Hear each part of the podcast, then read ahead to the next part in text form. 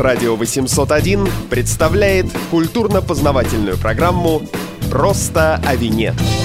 Всем привет, это «Просто о вине», меня зовут Александр Садиков, и сегодня у нас э, снова в гостях э, Ирина Гусинская, магистр по гастрономическому туризму, сертифицированный сомелье. Ира специально ради записи этого подкаста бросила все дела в Мадриде и приехала сюда, в Москву, чтобы в студии «Радио 801» рассказать нам о испанском виноделии, а именно о хересе или о хересе. Вот передо мной лежит словарь трудностей русского языка для работников СМИ, и если ему верить, я просто обязан говорить в эфире, а это что же хоть и интернет, но все-таки эфир, говорить херес. Но э, в Испании говорят по-другому, поэтому мы не будем придерживаться правил, будем говорить так, как каждому из нас кажется нужным. Ира, привет. Всем здравствуйте. Что такое херес или как по-вашему херес? По-нашему херес, потому что ставится ударение в этом случае. Ну, последний слог, и я теперь боюсь, уже не смогу говорить херес, извините, поэтому буду говорить херес.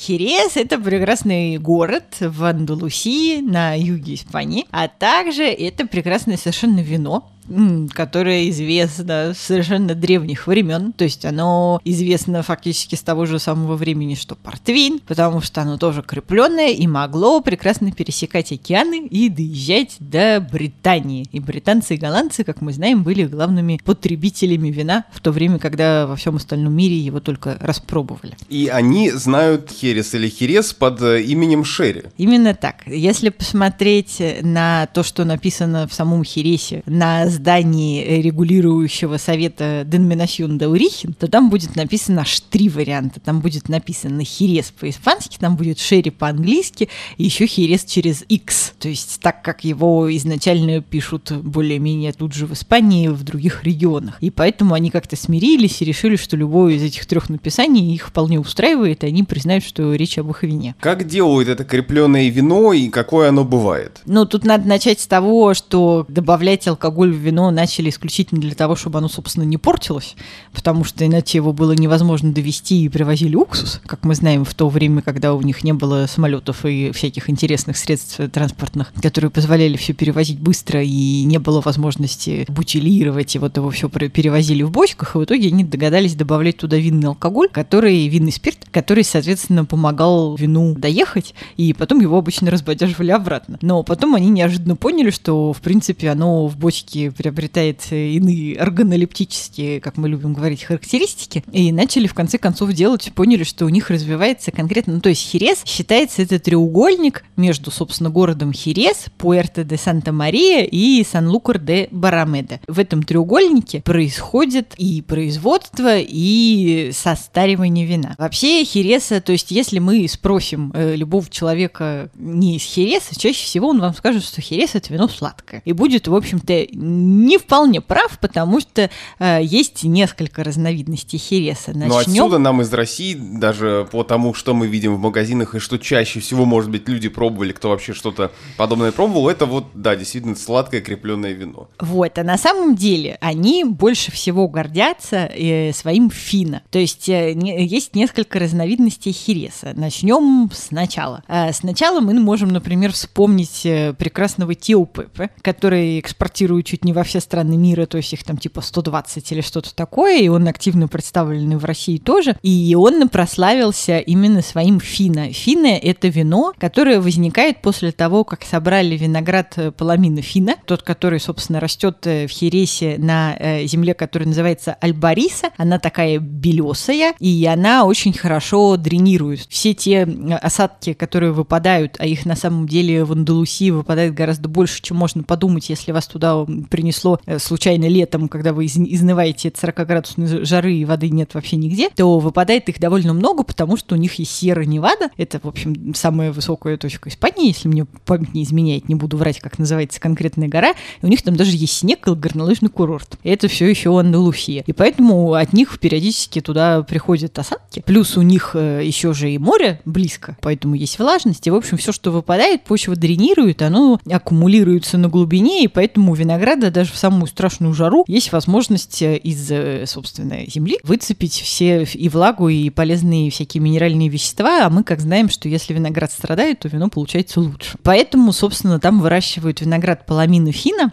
который сейчас э, также в уже другой, она ИХП, то, что называется по-испански, то есть это не зона географического, защищенного географического наименования, у нее менее строгие характеристики, оно как бы просто обозначено, что оно сделано в этой географической зоне, в данном случае это Кадис, провинция Кадис, и в том числе из Паламины финны теперь делают обычные спокойные вина, которые тоже становятся все интереснее и интереснее. В том числе они снова начали делать красные, которые делали исторически, но потом все вытеснил Хирес в нашем его понимании крепленных вин, но теперь они к этому возвращаются. Но если вернуться к основной классификации, то э, хересных вин э, есть несколько разновидностей. Вот самое-самое известное, чем больше всего гордятся хересанцы, но которые не знают во всем остальном мире, это финна. Финна — это слегка желтоватое, очень светлое прозрачное вино, которое после того, как они собрали, ферментировали половину фина, крепят до 15 градусов и оставляют в бочке, и причем бочку заполняют не полностью, оставляют кислород. Поэтому на поверхности бочки у них лежат. Соответственно, есть э, довольно большая поверхность вина, которая э, соприкасается с кислородом, и вместо того, чтобы начать окисляться, на ней образуется дрожжевая пленка. Называется флор по-испански. То есть это специальные вот эти хересные, хересные, как они по-русски, ну, почему-то вот в хересных дрожжах хочется сказать хересные, ничего не могу с собой поделать. Дрожжи, которые предотвращают окисление, потому что они этот кислород э, используют для собственного питания,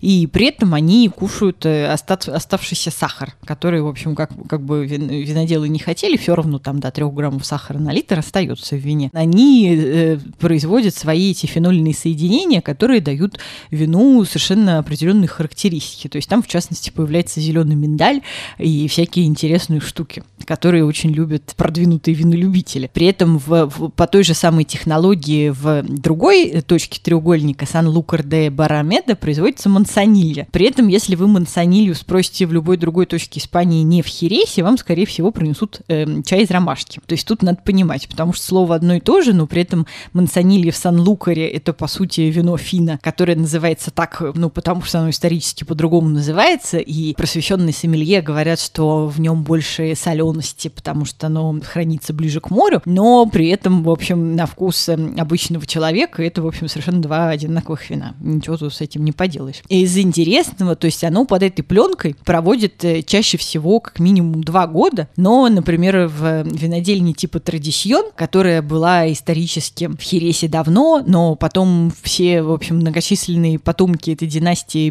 переругались, продали свои доли и потеряли контроль над виноградниками. Теперь они, у них виноградников до сих пор своих нет, но при этом они купили здание винодельни, а винодельни в Хересе называются соборами, собор вина. Потому что, в отличие от обычной винодельни, ну как если вы посещали хотя бы одну, чаще всего она будет довольно темная, влажная, холодная, в ней там будет э, градусов 15 температуры, влажность там под 80, а то и больше. И, соответственно, это будет, в общем, что-то ближе к подземному или полуподземному помещению. То в Хересе это прямо такое высокое помещение с огромными, с интересными потолками, там будут какие-нибудь колонны, и там будут э, покрашенные черным бочки. То есть оно прям кардинально отличается по картинке и по всему внешнему виду от такой традиционной винодельни. И бочки чаще всего будут не типичные бордосские, не 220 или там бургундские 225 литров, а 500 или 600. И они будут из американского дуба. Ну, просто потому что Хересу изначально так сложилось, и теперь они их придерживаются. Поскольку хересанские бочки, на бочках они зарабатывают чуть ли не больше, чем на своем вине, потому что они состаривают виски у себя, потому что их бочки активно покупают во всех странах мира, как раз вот именно те, э, в которых было вино Хереса, и совет регулирующий теперь даже выдает специальный сертификат о том, что это действительно бочка, в которой столько-то лет провело вино Хереса, как минимум год оно должно провести для того, чтобы они получили такую бумажку, то на этом они тоже зарабатывают, и бочки старые очень ценятся, их ни в коем случае не выбрасывают, как в обычном вине, там через 5 лет, ну, скажем, использования, а наоборот латают, и самые старые бочки это самые ценные, потому что в Хересе система, которую они состаривают, они ее придумали сами, потому что в то время, когда они начинали делать, ну, во-первых, вино не доезжало, а во-вторых, виноград половины фина, прям скажем, не самый интересный, не самый ароматический виноград. И поэтому для того, чтобы подкармливать э, вот эту прекрасную дрожжевую пленку, которая его превращает э, в совершенно волшебный напиток, они должны были туда доливать свежее вино, потому что иначе она доедает то, что есть, все питательные вещества в вине, высасывает весь кислород и вымирает. И вино начинает лысеть. Ну, то есть по-испански это прям называется, что вино лысеет. И для того, чтобы оно, собственно, не лысело, а дрожжи были довольные, упитанные и хорошие колонии, то им надо регулярно доливать свежее вино. И поэтому они придумали систему Криадерос и Солерос. Солера — это бочка, которая ближе всего к полу, которая по-испански суэла. И она, соответственно, самая-самая старая, в которой остатки вот вина, с которого винодельня начала свою работу. То есть большинство хересанских виноделин, ну, это будет там как минимум 40 лет, а э, из тех, да, что, что они меряют средний возраст вина, в, в который в этой бочке был.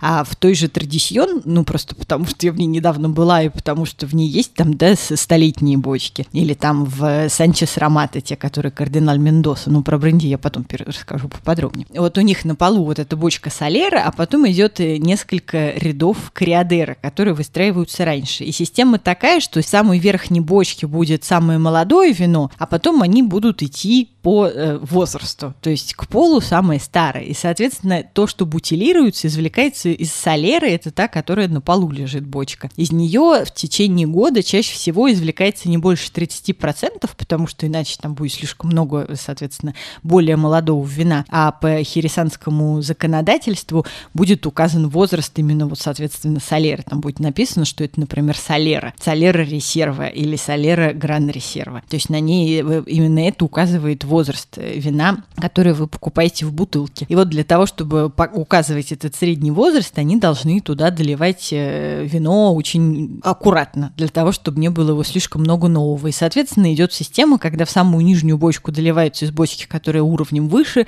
из уровня выше еще уровнем выше, и, соответственно, все время переливается небольшая часть вина из одной бочки в другую, и у них вот эта непостоянная система, что вино регулярно состаривается. И каждый энолог решает для себя как он, соответственно, насколько он будет беречь, э, беречь эту солеру, насколько ему важнее больше вина продать или сохранить именно вот этот средний возраст. Круговорот э, вина в природе. Просто о вине. Возвращаясь к классификации, вот ты сказала, что есть э, финны и мансонили, которые из другого места, но примерно то же самое. Это сухой херес. Да, это сухой херес, э, сухой, очень светлый, практически прозрачный, очень светло-желтого цвета, соломенного, который совершенно не хранится. То есть он буквально через два дня начинает портиться, потому что он окисляется, потому что он всю свою жизнь провел под этой дрожжевой пленкой и совершенно не способен жить э, в кислородной среде. И, соответственно, если его сразу не выпить, то он портится. В этом, в общем, его главная проблема проблему, потому что, например, в ресторане или в винном баре такое вино держать невыгодно, потому что если его сзади не выпали, то, в общем, оно уже и испортилось. Хранить его надо то в холодильнике. оно достается сотрудникам ресторана. И поэтому его, в общем, не очень любят, потому что тут, в общем, кровин тоже не очень поможет, прям скажем. И невыгодно, потому что до сих пор главная проблема Хереса в том, что вино они свою продают слишком дешево. Поэтому фины или мансонилью можно легко купить буквально там за 3-5 евро, это будет совершенно прекрасное вино вино, которое провело под этой дрожжевой пленкой в бочке как минимум два года, а может быть три, четыре или пять, в зависимости от винодельни. Ну, понятно, что, в общем, очень сложно заработать на вине, которое ты при этом так дешево продаешь. И что же делают э, хересанские виноделы? Они делают не только финны. Следующее в нашей категории идет вино Амунтиядо. Амунтиядо у нас э, происходит э, от того, что оно изначально было финно, то есть оно провело некоторое количество времени под дрожжевой пленкой, соответственно, соответственно, приобрело характерные э, свежие характеристики, свежий, свежий зеленый миндаль мой любимый, вот, а потом оно подвергается оксидативной криансе, то, что называется Вот сейчас у нас... тут вот какие-то сложные слова были. Вот, то есть в него доливают еще немножечко винного спирта для того, чтобы убить бедную несчастные дрожжи, которые уже сделали свою работу. Поскольку становится слишком много алкоголя в среде, то жить они, в общем, больше не могут и вымирают. И, соответственно, оно э, начинает э, свою, э, свою выдержку уже в кислородной среде и приобретает уже более насыщенный оттенок. То есть оно уже не светло-желтое, а уже вот такое, уже становится более, более такого янтарного оттенка. И в нем появляется больше сухофруктов. То есть, э, на мой взгляд, это совершенно уникальное, чисто вот и сложно его с чем-то сравнить, потому что обычно сравнивают, если говорят про такие хересанские сухие вина, то обычно говорят про журу, про юру, да, французскую, про э, желтые вина оттуда, которые тоже под дрожжами. Но во-первых, они там из другого сорта винограда, а во-вторых, они немножечко тоже по-другому, у них нет этой системы кориадера и солера. То есть сравнивать можно, но, в общем, не то же самое будет. То есть Херес, он в мире довольно-таки уникальный именно вот по своей технологии производства,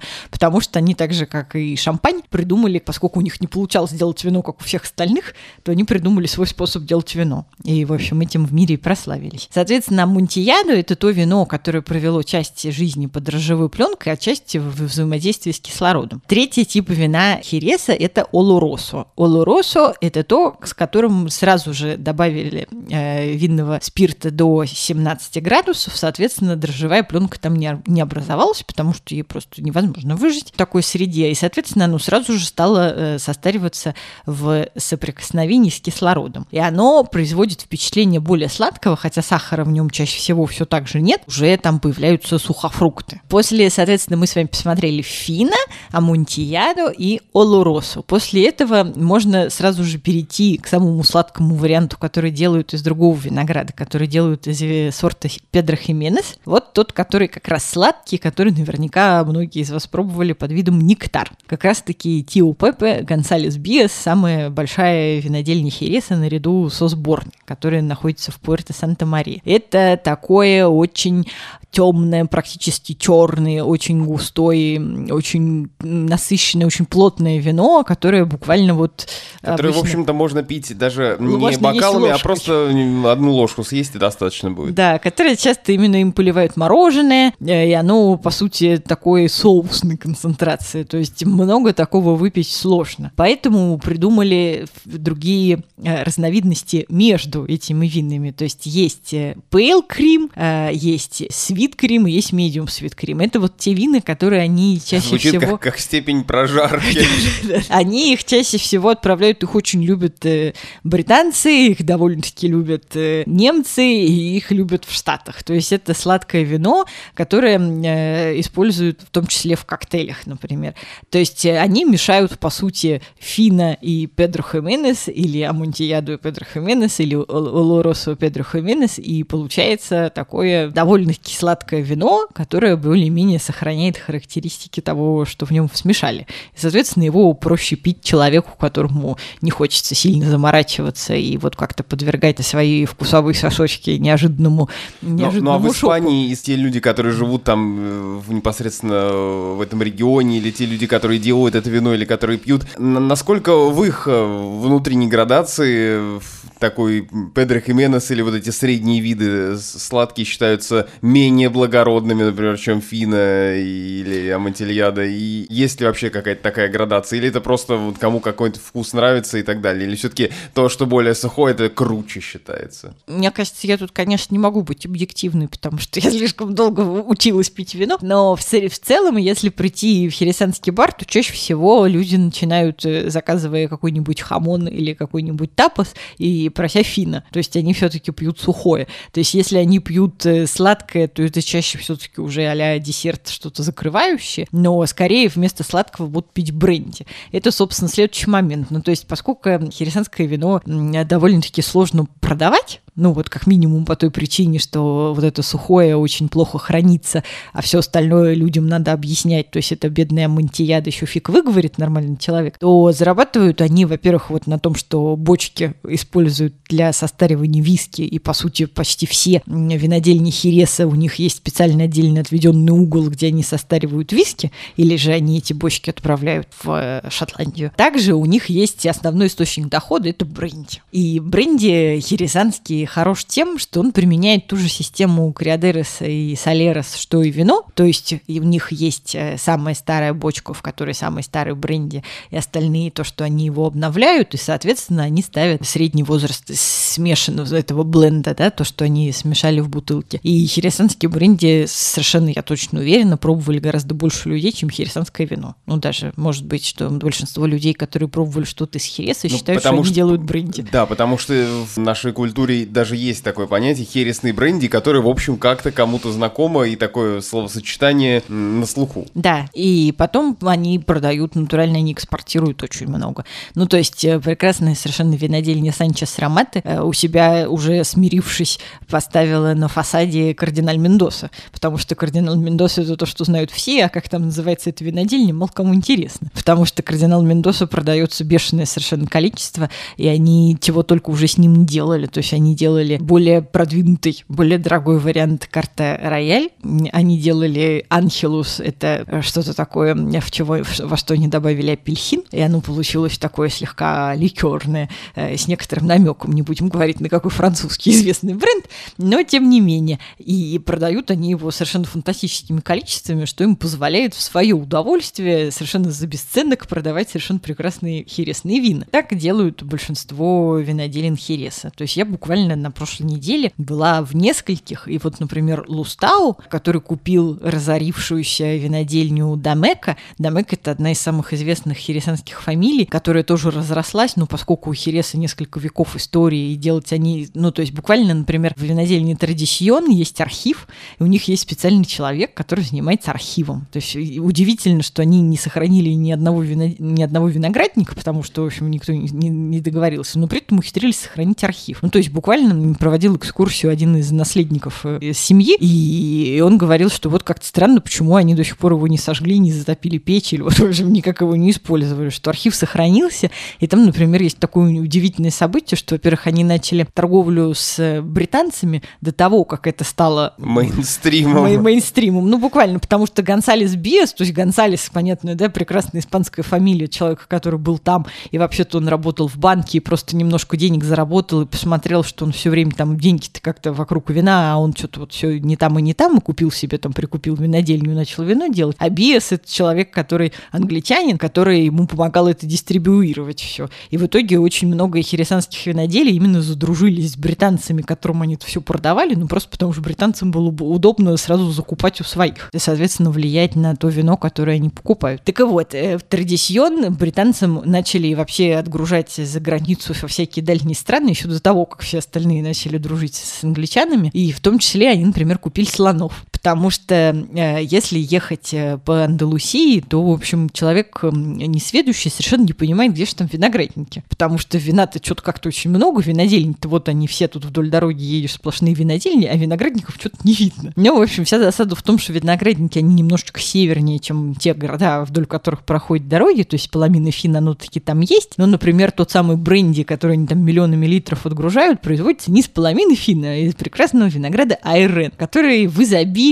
растет в Кастилии Ла-Манче, которая не очень известна э, хорошими винами, просто потому что большинство вин они исторически продают балком. То есть они его продают тем же французам и вообще всем заинтересованным лицам. И поскольку э, вся Андалусия и весь этот э, хересанский треугольник зона не очень большая, то когда э, местные виноделы поняли, что на бренде спрос гораздо больше, чем на вино, и начали считать, не стоит ли им самим сделать свои дистиллерии, то, в общем, большинство решили, что делать такого не стоит, и начали смотреть, э, где есть, где бы виноградом-то еще разжиться с какими-то более-менее похожими характеристиками. Из таких нейтральных сортов винограда испанских, то вот как раз-таки был Айрен. Айрена были очень много, он был очень дешевый, он был в Кастиле Ла-Манче, и в итоге самые известные дистиллерии находятся в прекрасном городе Томиосо. Так вот, они дистиллируют, соответственно, в Кастиле Ла-Манче, а потом едут состаривать этот свой бренди в рамках треугольника Хереса, потому что иначе считалось бы, что он не хересанский. И пуристы говорят, что, в общем-то, его и так сложно назвать хересанским, потому что виноград не хересанский, и вообще-то все производство тоже не в Хересе, но при том, что его состаривают в Хересе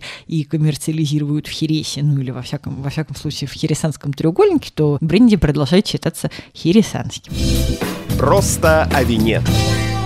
Сколько все это удовольствие стоит, если взять, снова пройтись по всем этим градациям? Ну, понятно, что, может быть, для России цены точно и не назовем, но хотя бы примерно вот и понимать европейские, и сравнить с какими-то, не знаю, другими винами или с тем же портвейном. На мой взгляд, что они, конечно, до сих пор очень дешево стоят. Ну, то есть, как я сказала, что финны или мансонилью, они, правда, в последнее время предпочитают все это упаковывать в более маленькие форматы, хотя бы пол-литра, потому что просто, ну, сложно человеку выпить все это быстро быстро, а поскольку портится оно так же быстро, то выгоднее купить пол-литра сразу выпить, то оно будет стоить, ну, буквально там 3-5 евро. При этом мода нынешняя пошла, ну, то есть их регуляционный совет отчаянно пытается вернуть э, Херес в моду и вообще всячески просветить остальные даже регионы Испании, которые не очень понимают, что это такое и не имеют никакой привычки его пить. То есть его пьют на юге, и вот то, что они экспортируют, да, оно уже скорее сладкое. И уксус, собственно, уксус хересанский тоже считается очень хорошим, и если вот там сравнивать с э, бальзамика де Мудена, который все знают, то, в общем, хересанский уксус не хуже, его тоже состаривают, он тоже есть разных градаций, он прям, ну, правда, хороший, стоит попробовать. Так вот, поскольку его основные хересанские вины не очень знают даже в, не знаю, на севере и в центре Испании,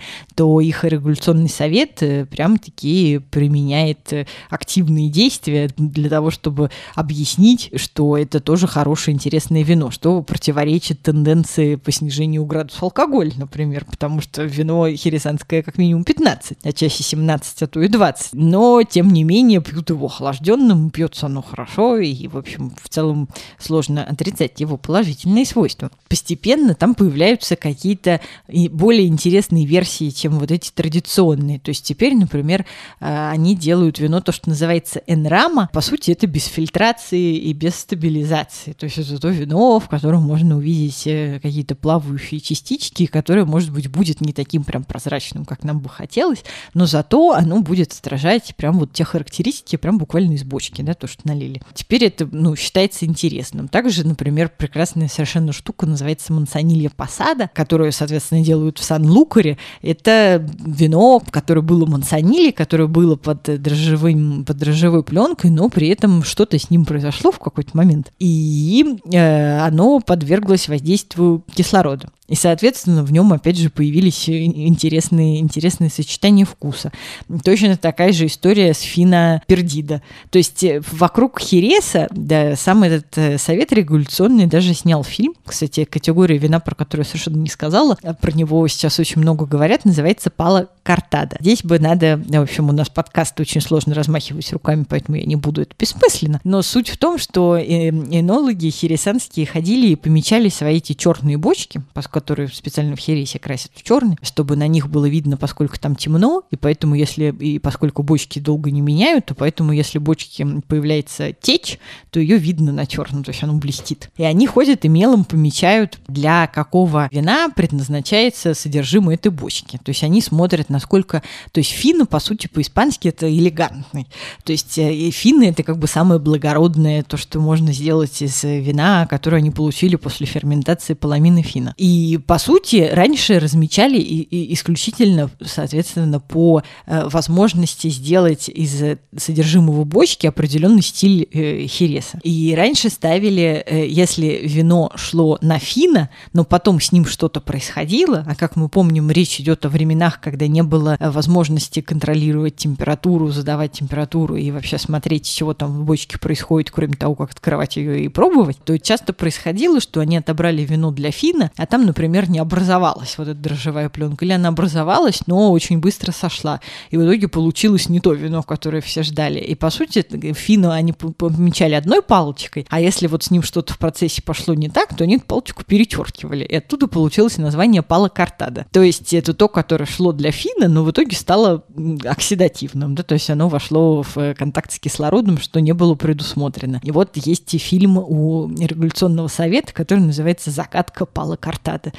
То есть большинство даже испанских людей вам ни за что не скажут, что это за вино, откуда оно взялось, кроме того, что оно внезапно стало модным и появилось в, в таких вот модных, соответственно, заведениях, в которых в карте есть вообще херес. Если мы вернемся к тому, что в каждом подкасте, когда мы говорим о каком-то винном регионе или о каком-то типе вина, мы делаем это некая, ну, скажем так, эм, инструкция или рекомендация для, для пользователя. Если человек захотел все-таки попробовать попробовать этот напиток и понять, что он собой представляет, на что ему нужно обратить внимание, когда он будет его выбирать, есть ли какие-то, не знаю, производители или признаки того, что это будет э, хороший херес или определенный результат какой-то. Ну, вот с хересом в данном случае очень хорошо, потому что если мы говорим о вине, который мы покупаем в магазине, то есть главный риск, э, если его заказываете в ресторане и заказывать, например, фин, это то, что оно было давно открыто и окислилось. Ну, то есть это будет совсем не тот эффект, как если вот его только что открыть, да, просто потому что как я рассказывала, оно от соприкосновения с кислородом начинает стремительно портиться. А если мы говорим о том вине, которое мы нашли в магазине и готовы купить, то мало того, что это будет выгодная покупка с точки зрения того, что, скорее всего, будет не очень дорого, то очень сложно разочароваться. И здесь история плюс-минус такая же, как э, с blended виски. Просто потому, что очень сложно найти плохой blended виски. Тебе может больше нравиться одно или другое, но сам факт того, что там много всего намешано,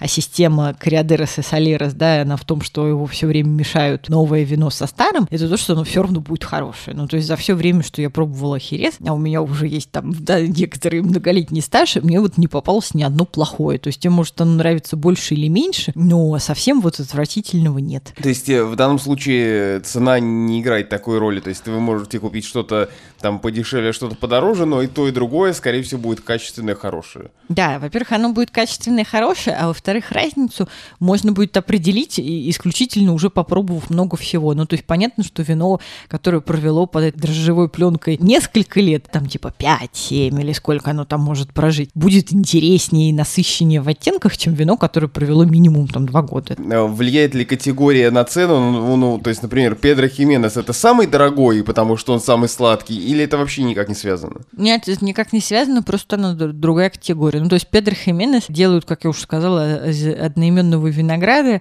который высушивают на солнце. Ну, то есть, если вы пробовали какое-нибудь итальянское пассито, то, в общем, можно плюс-минус представить, чего вам ждать. Причем пассито будет, скорее всего, с некоторой кислотностью, а Педро Хименес это будет очень-очень сладко. Цена будет определяться возрастом. То есть, самый старый э, Педро Хименес, который пробовала я, был 40-летним, и он там стоил под 100 евро. Но, как бы, люди обычные, скорее всего, его не купят, они купят нектар э, Тио Пепы, и он будет стоить меньше 10. И это будет вполне хорошее вино, которое не стыдно пить. С какой едой сочетается сухой, средний и сладкий херес? Тут, опять же, прекрасный совершенно. То есть тем, за что э, херес любит сомелье, и сейчас он прям входит в моду, за то, что он сочетается с теми блюдами, с которыми обычно не сочетаются нормальные вина, просто потому, что в нем довольно много ацетата этил. Ну, то есть, да, он такой довольно уксусный, поскольку в нем образуется это самый уксус. И поэтому он сочетается с блюдами, с которыми исторически не сочетаются те же вина, то есть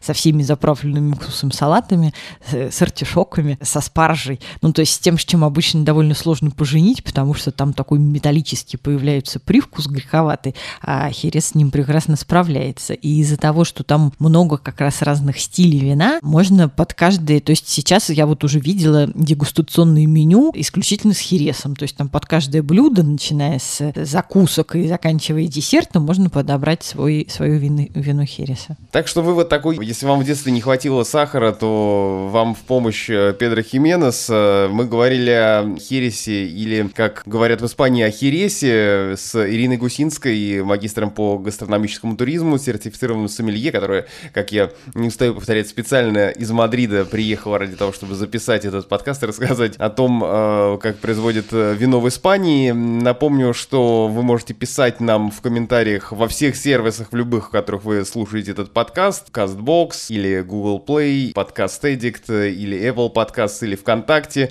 В общем, везде вы можете нам написать, если вам что-то не понравилось или если у вас есть вопросы и предложения по нашему подкасту. Меня зовут Александр Садиков, это Радио 801. Вы слушали программу «Просто о вине».